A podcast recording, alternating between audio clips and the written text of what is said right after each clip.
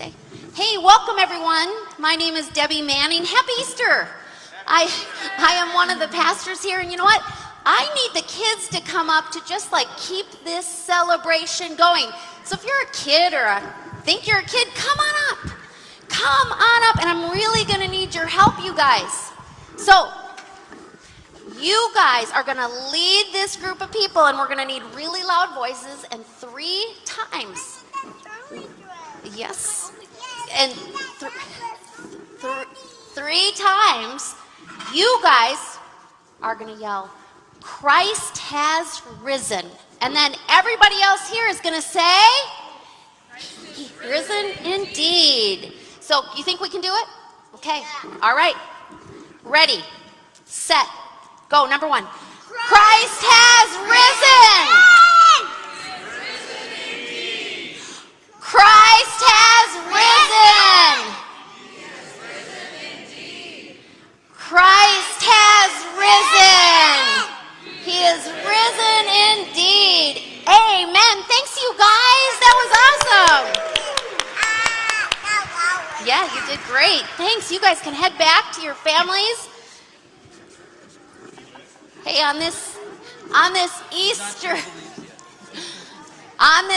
Easter Sunday, we are invited to celebrate hope. And on this Easter Sunday, we are invited to believe that even in the darkest circumstances, there is a light that will shine. And on this Easter Sunday, we share the joy that love truly does win. it wins. Come here. I'm so sorry. I got it. I got it. It's okay. We got it. Okay. Only at the table. That is life and love, and it's messy, and man, is it so much fun. But we are celebrating the love of God um, this evening, and we are doing it with joy.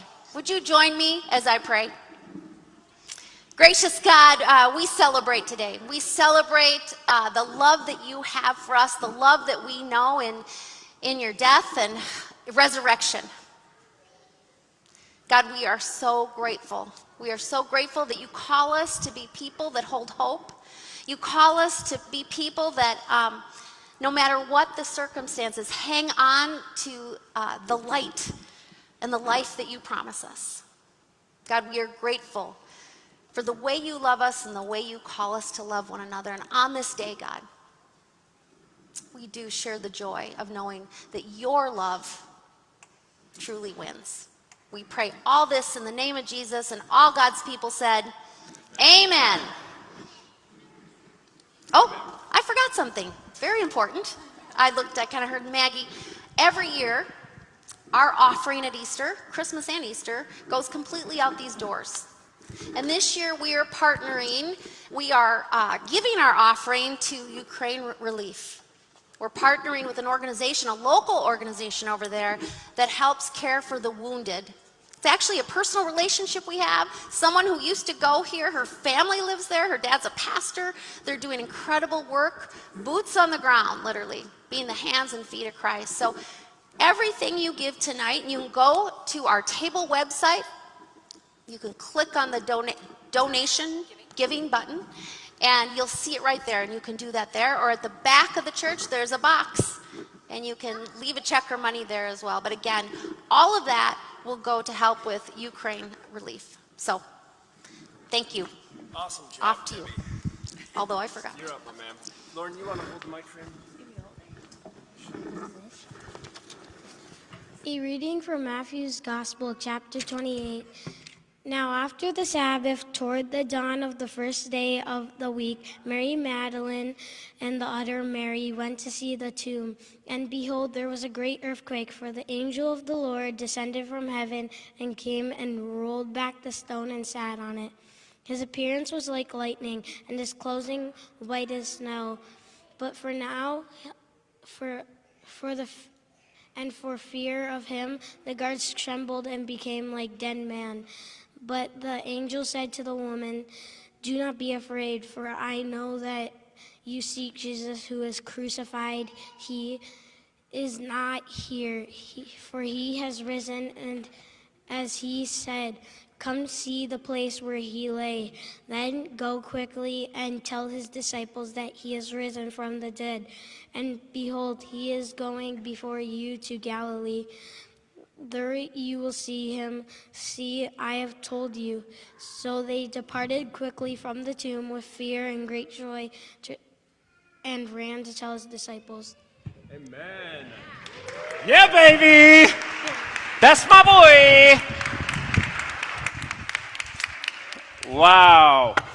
Hey, good evening, friends. My name is Matt Moberg. I'm one of the pastors here of the church. That was my eldest son, Wyatt, and he kicked a lot of tail in reading that the way that he just did. I'm awfully proud of him. Uh, I didn't realize there were so many people in the room. when you're in the front row, I thought it was empty. It's good to have all you back here. I better be on my best behavior all of a sudden. That was, um, but Wyatt, man, that was a, it was a surreal moment, if I'm honest with you, because if you would have told me 10 years ago that uh, I would be speaking at a church about Jesus and my youngest or my eldest son would be charged with providing the text, I would have called you a liar and taken you out of my phone and said some awful things about you on Twitter. That's what I would have done because it would have made no sense. And yet here we are. Thank you, Wyatt, for providing that text. We're going to take a selfie together later to mark this moment.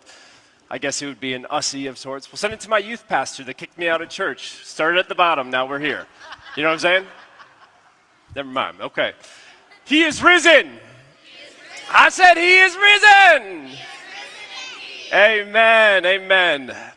Days after the world sent its hope to the top of a hill where our peace would be torn to pieces, where the Son of Love was stripped naked and strung up, and the blood leaked out, had his life leaked down. In the borrowed tomb where the corpse had been put, there was a stone that started to slip there was a casket that refused to stay closed. And because that happened then, that's why we're doing this now. This is why we put on our pastel colors. Y'all see my pink? Why we put product in our hair, why we eat good food, why we eat the peeps, why we have a celebration. Because if Paul wasn't playing when he said that we are heirs with Christ, then that means when we read what Wyatt just said, if Christ rose up from the grave, then there is no reason why we can't do the same. If Christ overcame death, if Christ came back from what nobody saw was possible, if Christ got on his feet once again, then we will too. That is the good news of Easter. That is why we are celebrating today. All of the premature periods that we have placed on our situations, they have now been cracked wide open into commas all of the situations that we have said are dead, they have now undied because there was a stone that started to slip. And so, one more time, he has risen. He has risen indeed. Jesus says, It is finished. And the finished is the it. All of our overs are now over. You can actually begin again. Like tomorrow doesn't have to be a continuation of today. Tomorrow doesn't have to be a continuation of yesterday. You could actually turn a new page in your story. You could actually go around the corner of your problems and start a new venture because Christ got out of the grave, which means that you can get out of yours. This is why we emphatically say he is risen because it inspires us to believe that we can too. That if his death did not keep him down, then our thousands of deaths that we encounter in our lives, they can't keep us down either. But they might. They might, right? Because it kind of depends on how you want to see it. Because Wyatt just told us in the text that told him that the women who first came to the tomb to celebrate the absence of death and the presence of the Savior walked away with both fear and joy. I know that they came to that tomb with fear and grief and loss and trauma and pain, but they got some joy in the mix now too. And so when the women walked away from the empty tomb, they were walking away with bellies full of fear and joy. And the question is, which one do you let take the pulpit within you to decide the story that you're going to live? Whose voice dictates the story that you're going to live? How do you see what's around you? How do you see what's before you? How do you see what's within you? Listen, I sat this morning. I left actually my in-laws' house this afternoon, and I came home and I looked at a blank page when it came to all kind of sermons tonight. That's encouraging, right, Lynn? You're in some good grade A sermonic content tonight. But I think one of the challenges that maybe people don't understand as a preacher, it's not as easy as it looks, is that um, yes, it's the same old Easter story, but we enter into it every year with brand new sets of eyes. Life has happened. Life has changed. I'm not the same person I was last year. I'm not the same person I was last week. We are constantly expanding, constantly evolving, learning new things, losing old things. Life doesn't sit still. And so we enter these stories, and I entered this story reading through the gospel accounts with a fresh set of eyes, asking where is the resonance? Where is something that is compelling? What is going to be something that is helpful to pass along to you? And one of the things that popped up this year in the pages of these texts that I had not perceived prior to is that every Easter account in each one of the gospels, it all has to do with the eyes. You, you read the stories Matthew, Mark, Luke, John, they all are asking questions about, like, what are you here for? What are you looking for? Why'd you show up tonight? Why are you looking for the living among the land of the dead? Who is it that you came to seek? Hey, fellas on the road to Emmaus, what are you talking about along the way? In everything that you just told me that transpired in the past few days, how do you actually understand that? Why are you dwelling upon it? How do you see? At the heart of the Easter story is a question about your eyes. How do you see the story that you're in? You know, this is the first time, Deb, we were just saying this, wasn't it? Maybe we weren't. Maybe it was Christian and I. Very present with the people I'm with. One of us was having a great conversation about how this is the first time in years now that we have actually been inside of the church for Easter. I mean, last year we were in the parking lot, we were at the church, but now we're in the church. And there's a world of difference between being at and in. The Easter story is something that we can visit it could be a touristic pit stop of sorts that we make in our annual cycle of life, or it could be something that we go into and let into us that actually shifts things for us. And so I guess the question I want to set before you is that I know that you're like the women and you've got a little bit of fear on this side, joy over here. Which one gets the mic in the telling of your story? How do you see the story that you're in? How do you see the world unfolding around you? Let me tell you a different kind of story. I heard years ago from an old pastor friend of mine. It happened in Paris at the Louvre. And it's a story where on a low traffic day, there wasn't a lot going on, but there was this private tour that was being held. And the group was comprised of like world class athletes. I don't know if it was like an Olympic committee that put the thing together or some kind of field of that sort, but the group was filled with all these world class athletes getting a private tour of the Louvre. And so the guide took them to all the obvious places that you'd expect for them to go. The guide brought them to the Raft of Medusa, to Da Vinci's Mona Lisa, to the wedding at Cana. All of the treasures that you would expect the guide to take them to, the guide took them there. But then they got to this one painting here. This is a painting that is called Checkmate. Pat, if you can go to that next painting. This is a painting called Checkmate. It's by a painter named Friedrich Moritz August Retsch, and it was created in 1831. The vision that the artist had for the art before the group was that it put into paint Goethe's famous story about Faust, the story of the man who was so bored and dissatisfied with all that was in life that he made a gamble with the devil for his soul. The guide explains to the group what was obvious to most, that on the left is your, your character who's the devil who is looking pretty psyched about the game in the middle, and then on the right is the man who is less so. The guide tells the group that this piece is called Checkmate, which carries in the title the implication that the game is over. The devil is laughing as the man on the other side is losing. In the painting, the man's worst fears have turned into facts, and all that's left to do is for the angel in the backdrop to process the proper paperwork to make sure that the transaction goes through. What was interesting about this piece and the group's perception of it was that the guide had prior to taken them to the Mona Lisa, taken them to the wedding at Cana, and the group, when they were there, they only politely nodded their heads. But when the guide took them to this piece, to the checkmate piece in the middle of the hall, he looked around the group and he noticed that eyes that were previously dry were suddenly becoming wet he noticed that shoulders that were previously stiff were starting to suddenly soften. When they watched the man on the right start to bury his head in their hands, the people in the group said they could feel their own brows starting to crease. Obviously, They have never sat across the table from the devil with the game in between. But some of them in that group were staring down a diagnosis. They couldn't hear the laugh of anything diabolical, but some couldn't forget the sound of her leaving and the door slamming. Most of them in the group, they knew nothing about the game of chess, but most of them in the group knew something about chains, about addiction, about loneliness, about the children that they lost and the children they never had, about the marriage that was lost and stuck, about the job that would have no life for them. They didn't know anything about chess, but they knew something about chains. They knew what it was like to look at your life and the story that you're in and assume that if I, if I take all the evidence at hand, checkmate. It's over.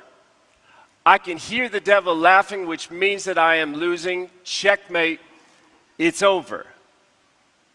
And they started to weep. They started to grow soft, burdened. It's almost as if they were sitting across that table, like it was their head that was buried in that particular hand. The guide, he didn't know what the group was carrying. He, he, he could feel, though, that the heaviness was becoming palpable, and that obviously made him very uncomfortable. And so he said, Let's go down the hall to the next piece. And so they all got their things together, they all collected themselves, and they went down the hall to the next piece. But one man stayed behind. This man was a world champion chess player. And he cocked his head and he looked at the piece and he pressed himself up close to it, near enough for his nose to touch the paint. Something about the two men who were sitting before him just wasn't sitting right within him. And eventually, when the group started to notice, a few pieces now away, that there was a man that was being left behind, they backpedaled. They went back to the piece and they saw this guy with like that apple wheel of death spinning across his face as he's looking at it, going like, "This doesn't make sense." The guide approaches the man and he says, "The guy says to the man, listen, I, I am. My apologies. It is obviously not my intention to hold you up. I'm not trying to slow the group down. But I've been looking at this piece. And you told us that this piece is called checkmate. And how you got on this side the devil laughing and on this side a man who is lost. And the guy says, Yeah, that's right. And the man says, That's the thing, it's not right. Because, well, you know, I'm a world champion chess player. This is what I do. This, this is my sweet spot. This is where I can really flex and show you who I am. I'm a world champion chess player, and I've spent my life studying the game of chess, which has equipped me to see what others cannot. The rest of the group, they're champions in other areas. They're excellent in other fields, but they haven't studied the game of chess like I have studied the game of chess, and so they cannot see the things on the board that I can see as I stand here now. I am a world champion chess player, and I'm telling you right now that when you all walked off, I stayed here. And if you're telling the truth that this place, this piece is called checkmate, well, then they're going to need to either change the painting or change the name of the piece. Man says, well, why is that? That doesn't make any sense. Why would I do that? This piece has been a fixture here at the Louvre, the most prized art gallery of all time. Why would we fudge with anything now? And the man says, because I'm studying the board right now, and maybe you can't see it, but let me fill you in. The king still has one more move to make. And so, even if the devil is laughing, that doesn't mean that the man is losing and he is going to figure this is not checkmate. The king still has moves left to make. I have no intention of offering you any kind of hype. I don't want to be, I don't want us to be that kind of church where we give some kind of plastic form of hype that gets you pepped up and then you walk into Monday and it still sucks and it's hard and nothing changes. I, I don't want that, but I do want you to have hope. Because if this is true, and by this I'm not talking about that piece as much as I'm talking about your piece Easter, resurrection, the emptying of the tomb then the king still has moves left to make. Then what was dead before can actually get up and walk again. What his sense that we have sensed when we looked out at the board is over, Christ said, Look again. Stay behind when the group goes on. You may not be world champion chess players and you don't see the board like that, but you are children of Easter's child, which means that you don't use the lens of darkness to look at the world through light. You see things that the world can't see, which is why you can say with your chest puffed out, alongside the writer in Hebrews, that we are those who do not throw our confidence away. We don't shrink back. We don't shrink back. We don't retreat with our steps. We don't restrict our size. We stand confidently because we realize that as much as death has come to bark, at the end of the day, it has no bite. The tomb has been emptied. He is risen. He is risen indeed.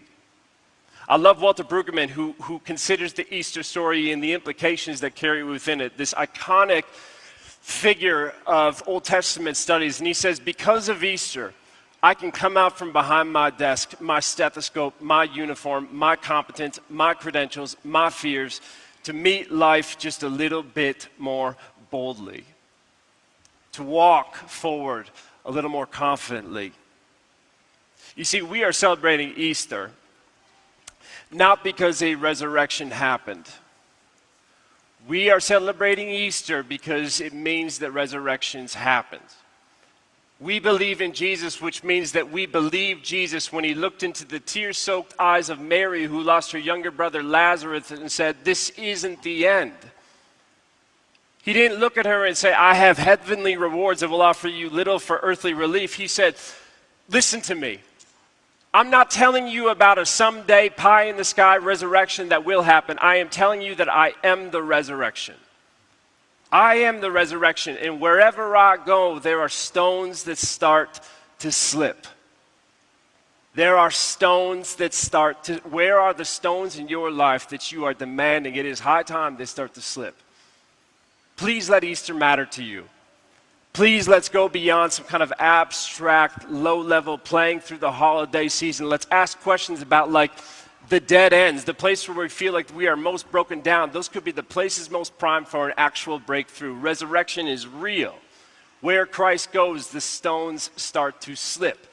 Fear starts to leave. We got joy over here, we got fear over here. Which one is going to dictate the steps that you take with your story? I told you guys weeks ago, I don't know if this is bizarre. I heard from some of you that it was. But before, I, before church on Sunday nights at 5, I go to, um, I feel weird saying it again. Should I say it again? Okay. I go to, um, what's the name of the cemetery up the road? Lakewood, Lakewood Cemetery. Stillest, plot, pot, stillest spot in the city. It's quiet, it's peaceful, memento mori, all of it. You get a moment to catch your breath, collect your thoughts. And so I go there, and today when I went there, um, wow, I'm having this moment right now where I go there and I sit still for the first time all day and I pray and I ask God, I say, Lord, if there's anything that I'm speaking tonight that is going to get in the way with what you would prefer to be said, please say it. And I don't know that God actually said anything, but my mind immediately went to this grave that was next to me. And on the gravestone, it wasn't one of the ornate ones, it wasn't one of the big ones. There's a man named Aaron Sund. And Aaron Sund's grave said he was born in 1876 and he died in 1956.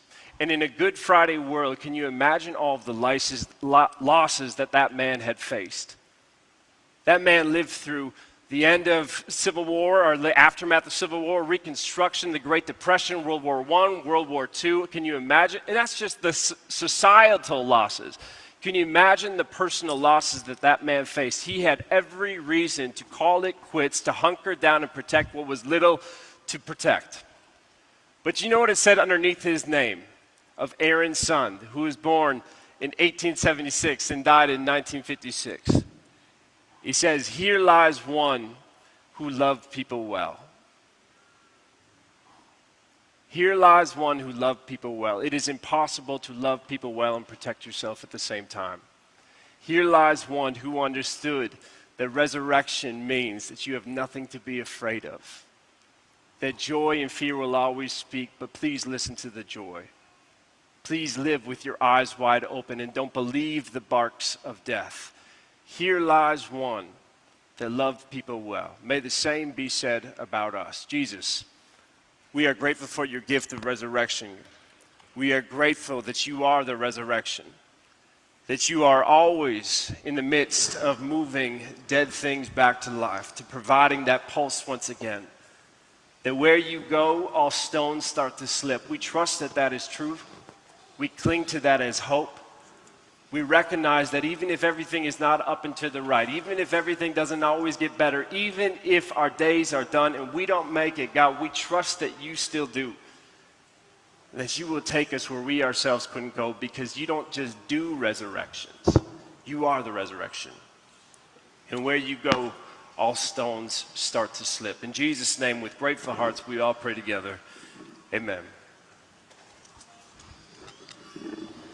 Thanks, Matt.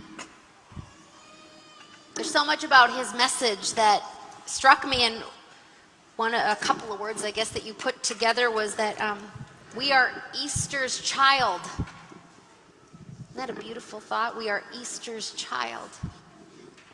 And as Easter's children, we gather here, and on Sunday nights, we share in communion. We share in the Lord's table. And we do that because we are Easter's children. We are connected to God and one another. And we follow a God who is the resurrection and the life. And so when we come together and break bread, no matter where we are, in the darkest moments or in those beautiful, holy high moments of life, we remember a God that knows us and calls us his beloved. On the night before Jesus died, he sat with his disciples, and after giving thanks to God, he broke bread. And he said, This is my body, broken for you. When you eat this, remember me. He took wine and he poured it into the cup, and he said, This is my blood, shed for you, the new covenant. When you drink from this cup, remember me. So I invite you in this moment to take your cup and you can peel that top layer back. And you can take that wafer. And as you put that into your mouth, hear these words The body of Christ broken for you.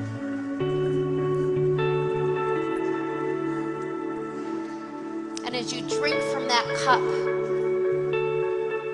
hear these words the blood of Christ shed for you.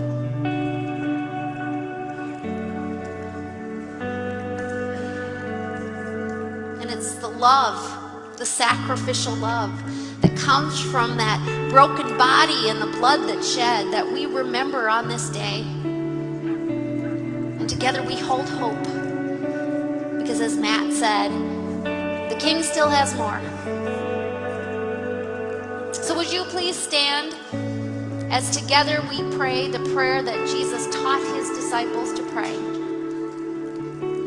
Our God, who art in heaven, hallowed be thy name. Thy kingdom come, thy will be done on earth as it is in heaven. Give us this day our daily bread forgive us our debts as we forgive our debtors. And lead us not into temptation, but deliver us from evil. For thine is the kingdom, the power, and the glory forever.